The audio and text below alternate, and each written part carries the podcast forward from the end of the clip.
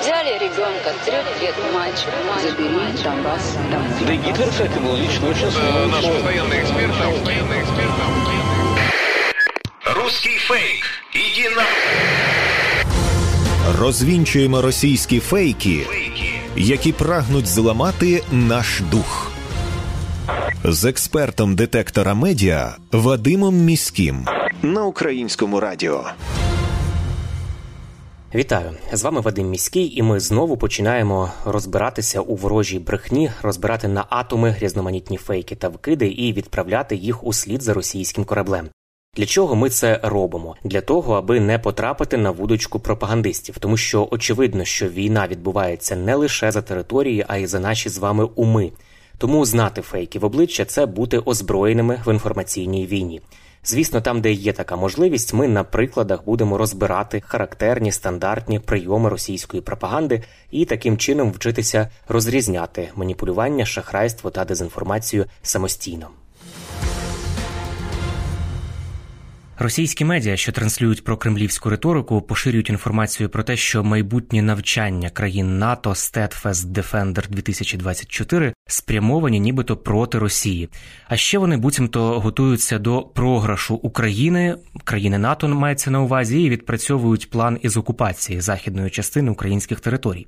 Мовляв, коли російські війська підійдуть до Дніпра, почнеться миротворча операція. Так пишуть російські пропагандистські видання. І Польща зайде в Україну. У неї там два-три райони, і плюс Румунія. Про це заявив російський пропагандист, на якого і посилаються російські медіа. Ця інформація є фейковою.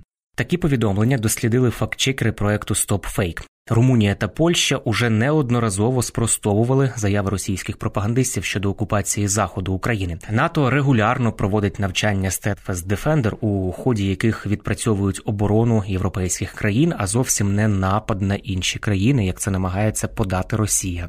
Про те, на чиєму боці стоїть світова спільнота та про подальшу підтримку України міжнародними партнерами, розказав Ентоні Радакін, начальник штабу оборони Великої Британії, у програмі BBC Sunday. Послухаємо. How long can this continue and what is the resolve of nations?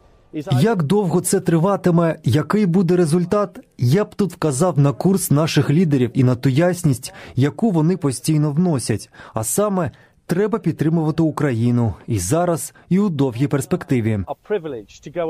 Нам випала честь входити до контактної групи, до якої належить міністр оборони США Ллойд Остін та представники 50 країн. І ми бачимо, як політична воля підкріплюється виділенням належних коштів, озброєння і боєприпасів. І якщо подивитися на це міжнародне партнерство і порівняти його з тим, що має Росія, яка практично діє самотужка або покладається на допомогу таких сумнівних країн, як Іран і Північна Корея то зрозуміло, на чиєму боці світова спільнота. Отож, треба обережно ставитися до висловлювань людей, які кажуть, що у західних країн немає можливості і надалі забезпечувати нинішній рівень підтримки України.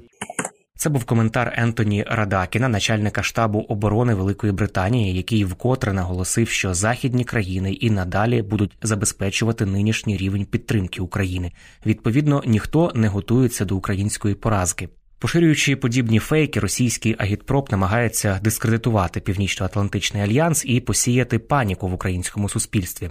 Мовляв, європейські країни прагнуть захопити територію України. Проте жодна із держав таких територіальних амбіцій, як Росія, не має. Росія є загарбником і, застосовуючи тактику віддзеркалення, намагається звинуватити інші країни в тому, що вчиняє сама. Російські медіа, які транслюють про кремлівську риторику, поширюють інформацію про те, що збройні сили України нібито вдаються до тактики живого розмінування власними бійцями, намагаючись подолати російські лінії оборони на півдні.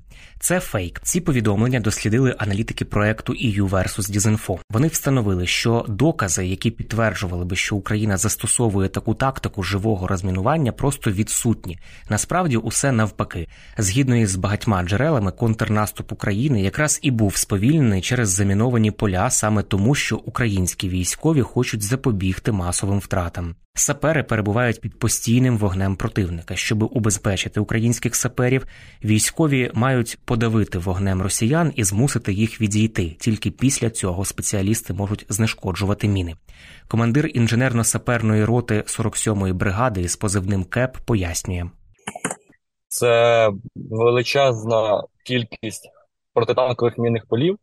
Вони глибоко ешелоновані, тобто вони як і встановлювалися відповідно до нормативних документів, там з кроком мінування 4 метри, наприклад, так і це просто міни розкидані там по дорозі, біля посадки, по полю. Важко їх пройти ці мінні поля, тому що вони, по-перше, прикриваються мінометами, артилерією, РСЗВ, стрілкатня. Дуже сильно підготовлені е, позиції. Прям максимально. І відповідно, що ми навіть помітили, що в них взагалі не було дефіциту в інженерних боєприпасах.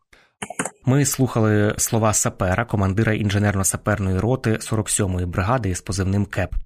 Пропагандисти застосовують знову ж таки тактику віддзеркалення для того, щоб відвернути увагу від повідомлень, що у Бахмуті російське командування кидало росіян на відчайдушні дії і зовсім не шкодувало живої сили. Також російські пропагандисти намагаються дискредитувати українське військове командування, мовляв, вони не цінують життя своїх військовослужбовців.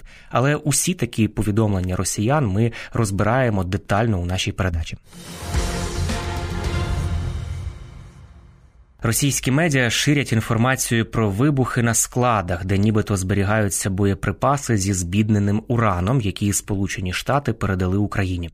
Із посиланням на російські ж телеграм-канали у пропагандистських медіа несеться хвиля повідомлень про те, що російська армія нанесла низку ударів по складах боєприпасів на території України, і в результаті цього, начебто, були знищені у тому числі і боєприпаси зі збідненим ураном. Посилаючись на слова так званого експерта, росіянина і колишнього члена комісії із біологічної і хімічної зброї ООН Ігоря Нікуліна, пропагандисти брешуть про збіднений уран і намагаються залякати людей його токсичністю і радіоактивністю, перебільшеною, звісно ж. Цей так званий експерт каже, що вже потрібно, мовляв, навіть домівки покидати і тікати від е, цього урану, який забруднює довкілля. Ця панічна інформація є хибною. По-перше, вибухи на складах у Києві чи області, де зберігаються боєприпаси, підтвердженими не є. Крім того, росіяни ніяким чином не могли підірвати снаряди зі збідненим ураном, які Сполучені Штати збираються передати Україні, адже на даний момент поки що навіть не було повідомлено про отримання збройними силами України цієї зброї. Нагадаю, що під час візиту до Києва 6 вересня держсекретар США Ентоні Блінкен лише оголосив про рішення щодо нового пакету допомоги Україні, який в тому числі міститиме е, снаряди зі збідненим ураном для американських танків Абрамс.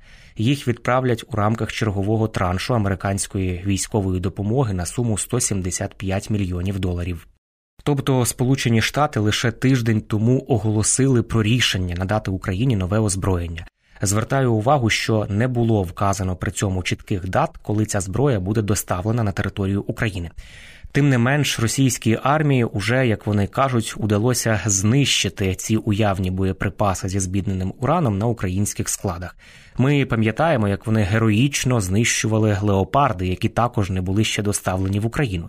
На початку літа російські пропагандисти зганьбилися, заявивши про нібито перші знищені німецькі танки Леопард 2 проте ними виявилася сільськогосподарська техніка. Звісно ж, російські медіа не змогли пройти і повз цю новину і зайвий раз не нагадати про небезпечність збідненого урану, вказуючи на те, що він викликає онкологію, руйнує екосистему і так далі.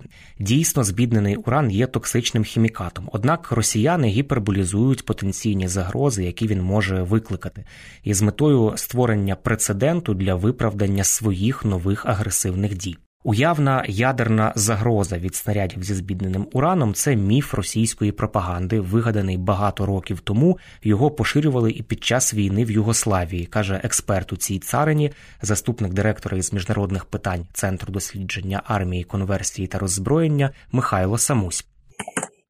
Ну насправді в основному це я відразу скажу, що це міфологія створена Росією ще з часів війни в Югославії, коли Росія почала створювати саме міфи довкола використання такої зброї, е, тобто зброї з збідненим ураном. Фактично мова йде про снаряд, в якому є сердечник з твердого матеріалу, який в цьому випадку є збідненим ураном, тобто використовуються, наприклад, ще вольфрамові або інші матеріали для створення таких твердих сердечників. В цьому випадку створюються сердечники з збідного урану, оскільки він дуже твердий і може пробивати будь-яку броню. Чому росіяни так зараз підняли таку істерику? Це можна зрозуміти, оскільки їхні танки вони не можуть протистояти таким боєприпасам, і це означає, що кожен снаряд, який нам будуть передавати наші союзники, британці в цьому випадку, кожен снаряд буде е, знищувати один танк. І звісно, для росіян це ще більше наблизить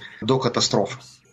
Це був коментар експерта Центру дослідження армії, конверсії та роззброєння Михайла Самуся для п'ятого каналу.